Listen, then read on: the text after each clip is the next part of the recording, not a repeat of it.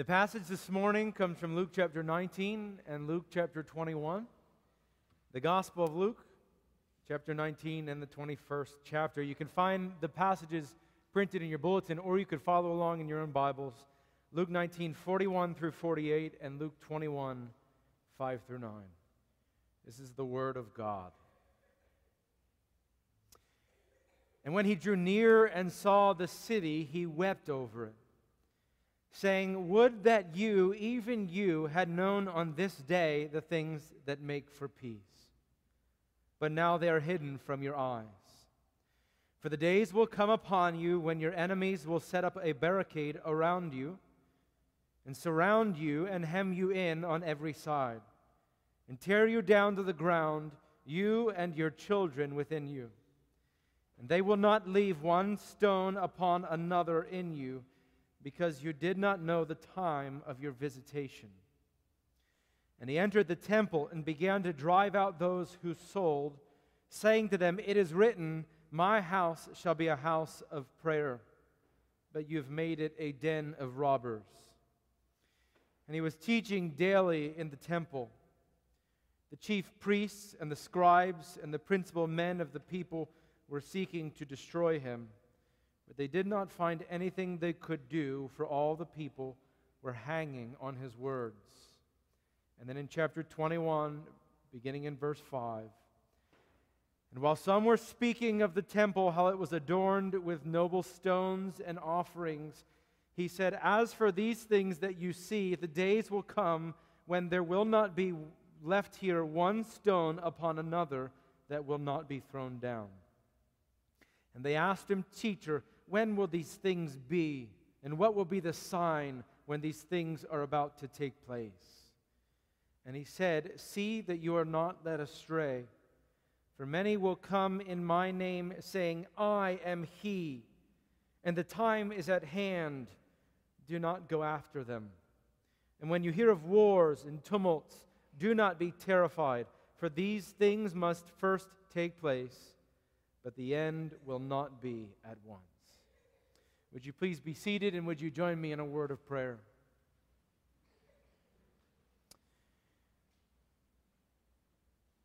Father in heaven, we ask this morning that through the reading of your word, and the preaching from your word by the work of your Spirit among your people, that you would apply your word to our hearts, that you would divide between soul and spirit, that you would show to us our own sin and idolatry, that you would move us towards your Son, Jesus Christ, that you would mold us and shape us to be more like Him, that you would conform our hearts to your glory, that you would move our mouths to your worship, and that everything we say and do this morning would be pleasing to you, our God.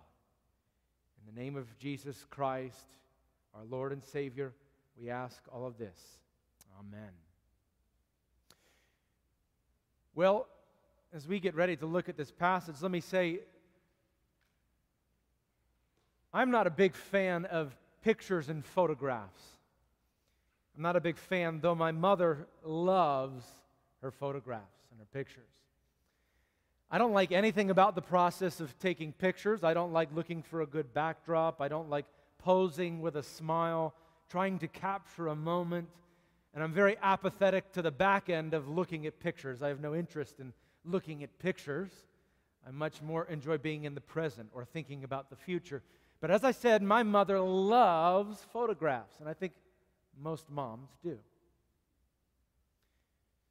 She said, if her house ever burned down and she had the opportunity to go in and get one thing out of her home, it wouldn't be the pets, it wouldn't be valuables like money or jewelry, it would be her photographs. And she certainly has a lot of photographs. Whether you like pictures or not, I think we can all agree that pictures and images or photographs certainly have a powerful sway in the mind of man. They have the ability to capture a moment or capture an image, to communicate that image to us over the course of time, to create a sense of nostalgia in our minds that cultivates a yearning or a desire for things that have gone by, for moments of time past. This morning, in Luke chapter 19 and Luke chapter 21, Jesus will speak about two powerful images, two powerful pictures, two photographs, if you will, in the mind of Israel. He will speak about the city of Jerusalem and he will speak about the temple. Two images that were given by God, powerful pictures meant to communicate something to the people of Israel. And in Luke chapter 19, Jesus will begin to speak about the end of these images, the finality of them, the finish, the dismantling of these images given by God. And yet, the people around him, in a very nostalgic way, will reject the authentic version and will yearn for photographs of times past. That's what we're going to look at in these passages this morning Luke chapter 19 and Luke chapter 21. So, as we begin this morning, we begin first of all with the pictures. As I said, there are two of them in the passage this morning. The first picture that Jesus mentions is the picture of the city of Jerusalem. And I'm going to draw my best version of a city. And I will hope in the back that you can at least see something of my picture. Now, I know this is not exactly what the city of Jerusalem looked like, but it's a good start, isn't it? Okay? This morning, Jesus begins by speaking about the city of Jerusalem. And we know a lot about the city of Jerusalem, okay? We know this image that runs throughout the entire Old Testament. It is an image that is at the very beginning of the books of the Bible, that is present in the imagery and the prophetic predictions of the prophets of the Old Testament. The city of Jerusalem sits on a mountaintop. It was impenetrable from three sides, surrounded by mountains. It was only accessible from the northern side of the city of Jerusalem. And as I mentioned, the city is, is, is pre- present in the Old Testament scriptures almost from the very beginning. Many historians will point to Genesis 15. In Genesis 15, Melchizedek comes to bring gifts and presents to Abraham, and it says that Melchizedek was the king of Salem.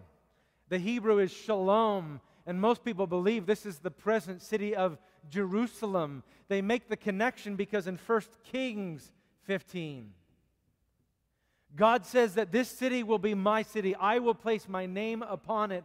And he calls the city, he calls it the city of Jerusalem.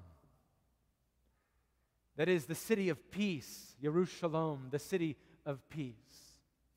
And throughout the entire Old Testament, God will make a variety of promises and prophetic predictions about the city of Jerusalem. And we don't have time to cover all of the promises concerning the city of Jerusalem within the Old Testament.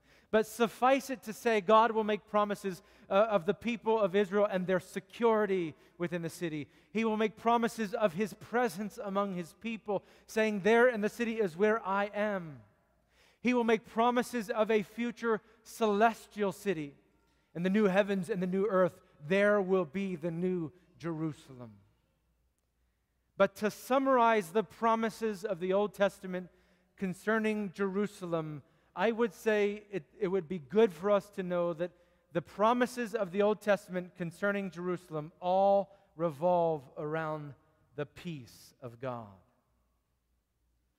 The peace of God.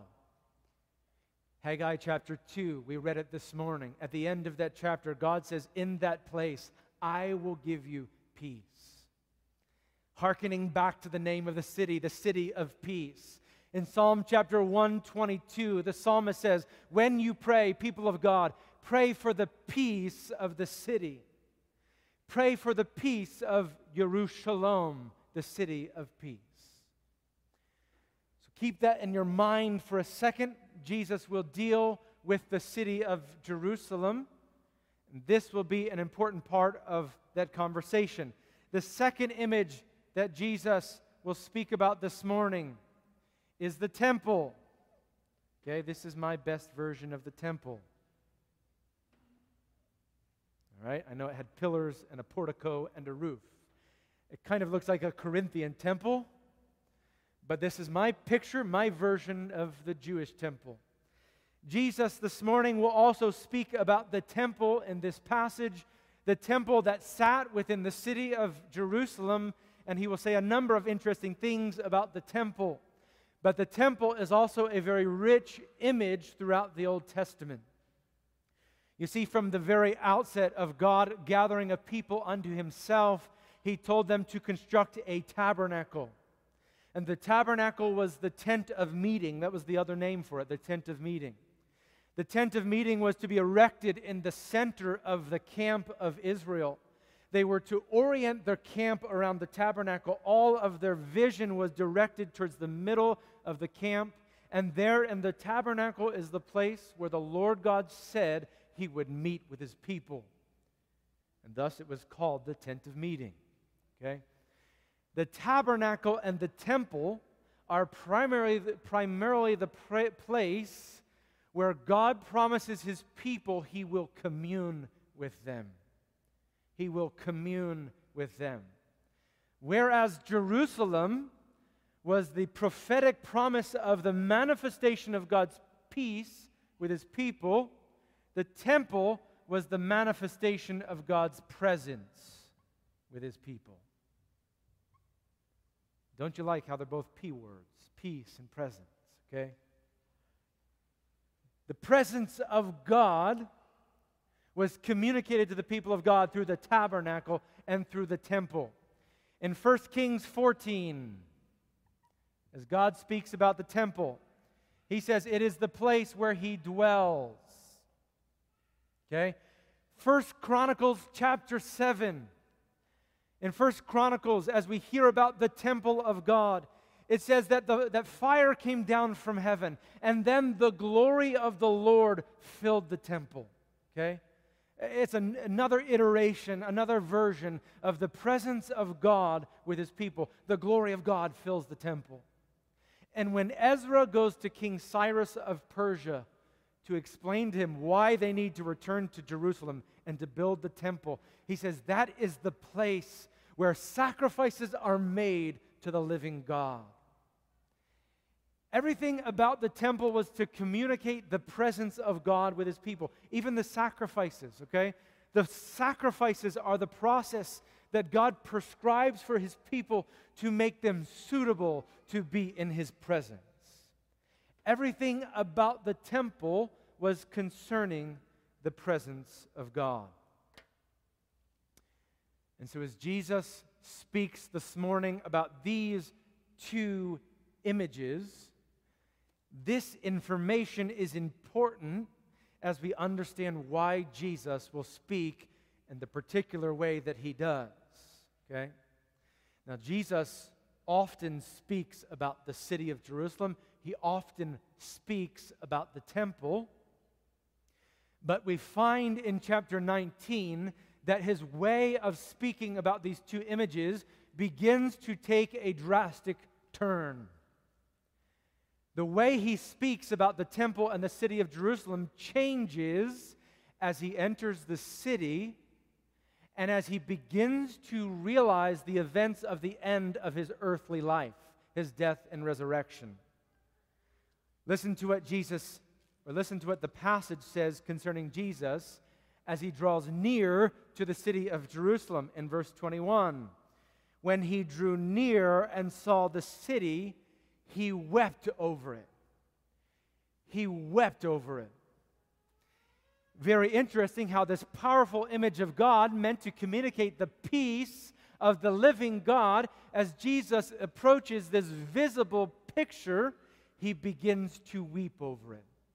And the Greek word for weep is the word that means to sob or to wail, to shake violently with sadness. Okay? So it's not just the word to cry, it is a very powerful weeping that Jesus experiences in verse 41.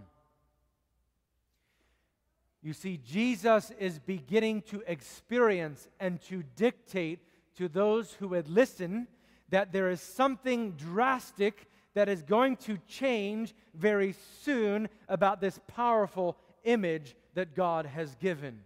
And so he weeps over the city. And it says in verse 42 that he says, Would that you, city of Jerusalem, even you, had known on this day the things that make for peace.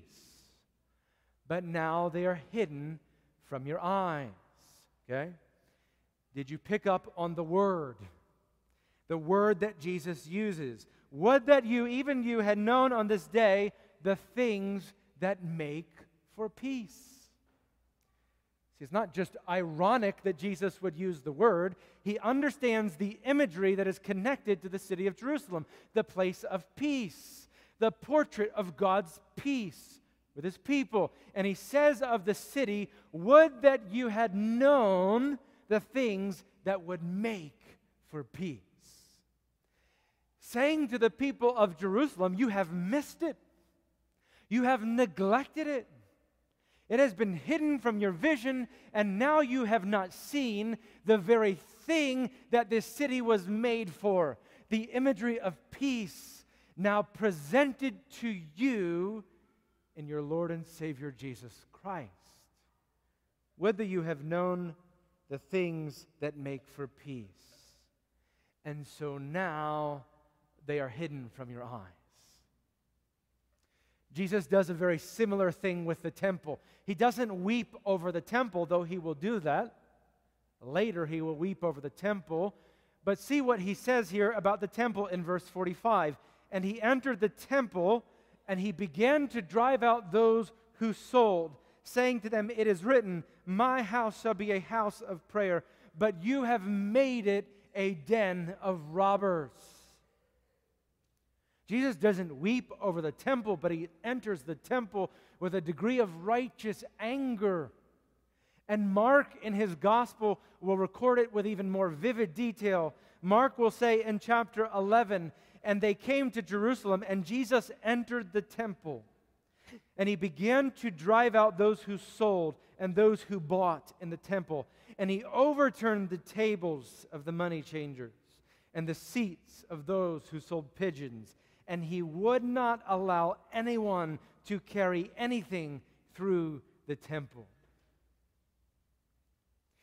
See, as Jesus enters the temple and he begins to look at this second very powerful image that God had given to his people to communicate the presence of their God, he sees that these things are being abused and neglected in the temple.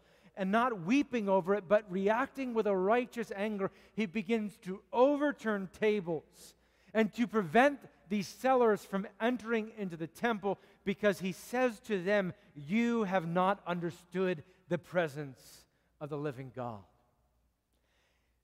And so these images, these rich images in the history of Israel, meant to communicate the peace of God and the presence of God Jesus at this moment realizes these things are coming to an end. He has planned it as such. And he declares to the people, It is evident you have not understood these pictures that God has given to declare his peace and his presence. And he begins then to speak about a conclusion to these signs, okay? A conclusion to these signs. Here's what I would say in, in, a, in a picture form, a representation of what Jesus is saying this morning. He begins to speak about a breaking of these signs, an ending of these signs, a, a dismantling of them. And they have been around for generations, for centuries, for thousands of years. They have been powerful images for the people of God. And now Jesus says, in just the course of a few short sentences, these things are coming to an end. These things are coming to an end. Look at what he says in verse 43 concerning the city of Jerusalem. For the days will come upon you when your enemies will set up a barricade around you and surround you and hem you in on every side and tear you down to the ground, you and your children within you. And they will not leave one stone upon another in you because you did not know the time of your visitation. And he says something very similar in chapter 21 concerning the temple. See, while some were speaking of the temple, how it was adorned with noble stones and offerings, he said, As for these things that you see, the days will come when there will not be left here one stone upon another that will not be thrown down. You see, Jesus takes the powerful images given by God since the very beginning he takes the powerful images and he says, Not only have you abused and neglected, have you missed what these images actually were meant to communicate, but I tell you the truth now, the time is soon coming when these things will be wiped off the face of the earth. When they will be done away with, when they will be dismantled, when they will be no more. You see, Jesus is preparing his audience for the events that will now happen in Luke 22 and Luke 23. That is his betrayal, his death, and resurrection. Okay? That is his making all things new. And he says to his audience in preparation of that, the days are soon coming when these images will be done away with. Okay?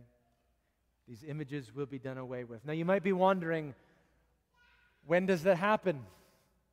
When is everything taken away, these images taken away, and not one stone is left upon another? Well, I would tell you these things begin to happen in 67 to 71 AD. Okay? Jesus the prophet speaks about these things and they come to pass, for he is the true priest, prophet, and king. In the year 67 AD, the Jewish Roman wars begin. And the Jews, for a time, are revolting against the Romans, and they think they're, they're doing well, having good success.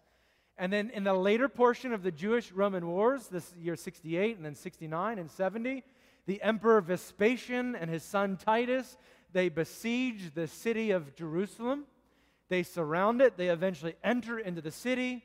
They, they massacre all of the people, and they demolish the city of Jerusalem and they destroy the temple.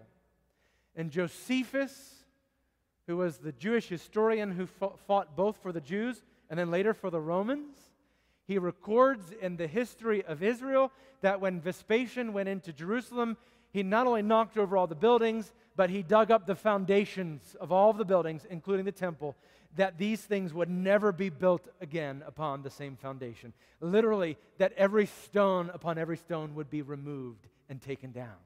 Okay? That even before the end of the apostolic age, the things that Christ said would happen concerning these powerful images given by God came to pass. That these things were done, done away with, unraveled, taken apart, dismantled. The question this morning, the only important question that comes out of this passage then is why? Why images given by God for centuries and generations for the people of Israel? Why these things that represent the peace and the presence of God to his people? Why are they at this moment done away with? Well, I think one of the keys to understanding why comes in verse 44. Okay? Verse 44. In verse 44, as Jesus is speaking about the dismantling of the city of Jerusalem, he says, And they will not leave one stone upon another in you, because you did not know the time of your visitation. Because you did not know the time of your visitation. That word visitation, it's a very interesting word, okay? It is the Greek word episkopos. Episkopos. And you probably know that. Well, that's a, where we get the, the Episcopalian church, the Episcopal church, okay? Episkopos. It's a word that means oversight. It means, uh, it means to superintend. It means to uh, inspect, okay? And the word episkopos and the Hebrew version of that throughout the entire Old Testament was a very negative word. God would come to inspect his people and they would tremble because they knew that God's inspection meant judgment. But commentators point out this very interesting change with the word episkopos. Beginning in Luke chapter 19 and then going throughout the entire New Testament, this word translated as visitation from Luke 19 forward, it becomes a positive word. Okay? Every time this word is mentioned in the New Testament, it means God visiting his people to bring blessing, to bring good things. Okay? And Jesus says, These things come to pass because you have missed the moment of your visitation. The moment of your visitation. You see what it was? These images, they were always given by God to point forward to something greater. Okay? And I'm just going to give you a lot of arrows a lot of arrows pointing forward. What do they point forward to? They pointed to Jesus, and there's the cross, okay? All of these images pointing forward to the visitation of Christ, the coming down of God, the dwelling of God with his people. And Jesus says to them, You've missed it.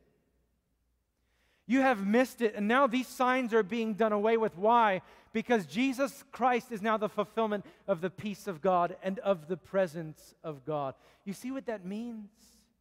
That means that all of this imagery in the city of Jerusalem, right? The fortified walls, the impenetrable foundations, the glorious nature of the city, the security of it, the peace that's mentioned again and again, and of the temple. All of the gold that overlaid the temple, and the pillars, and the sacrifices, and the priest, and all of the presence of God that is communicated in the temple is all given by God that the people of God would be prepared for the coming of Jesus.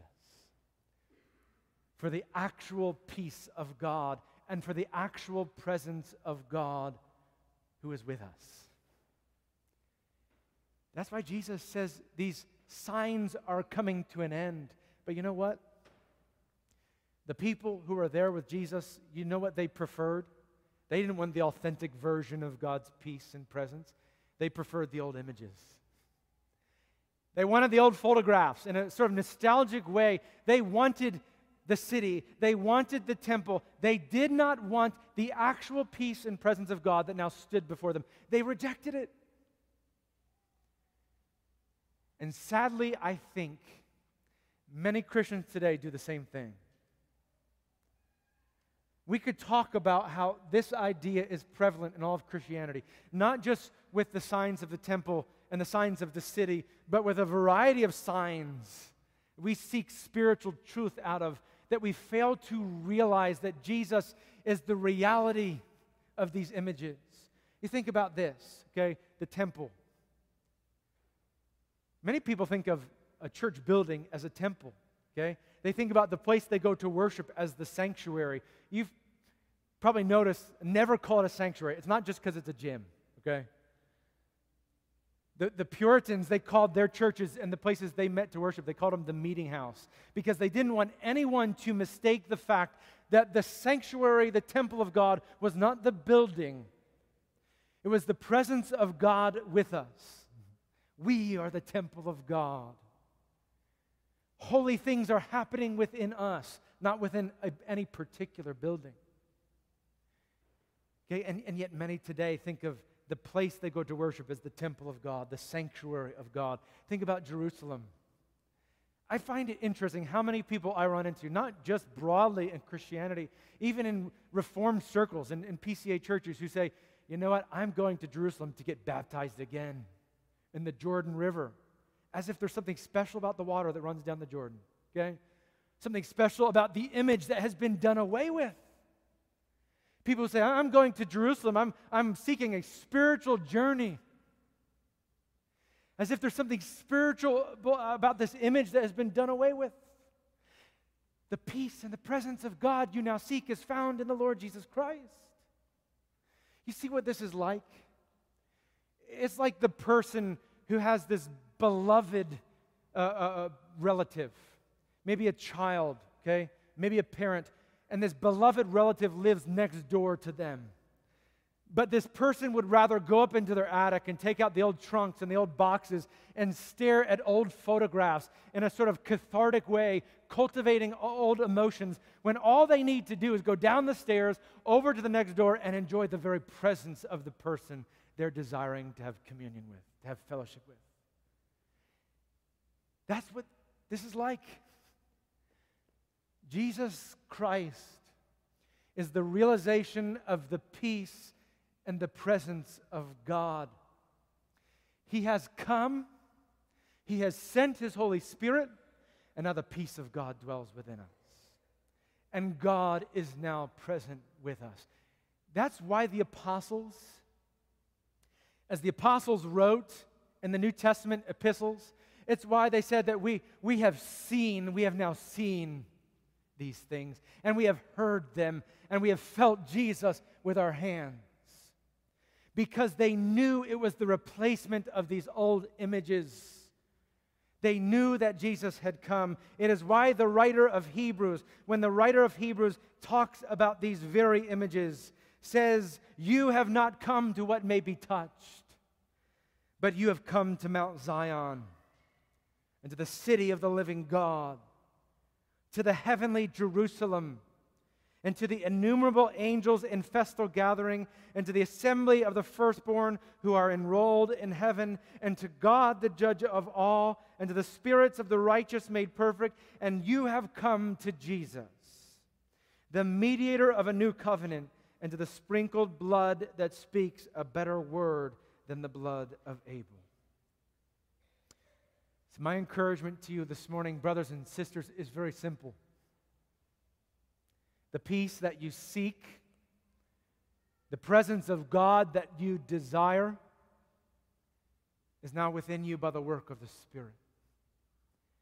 You don't need to seek the peace of God and the presence of God somewhere in external images.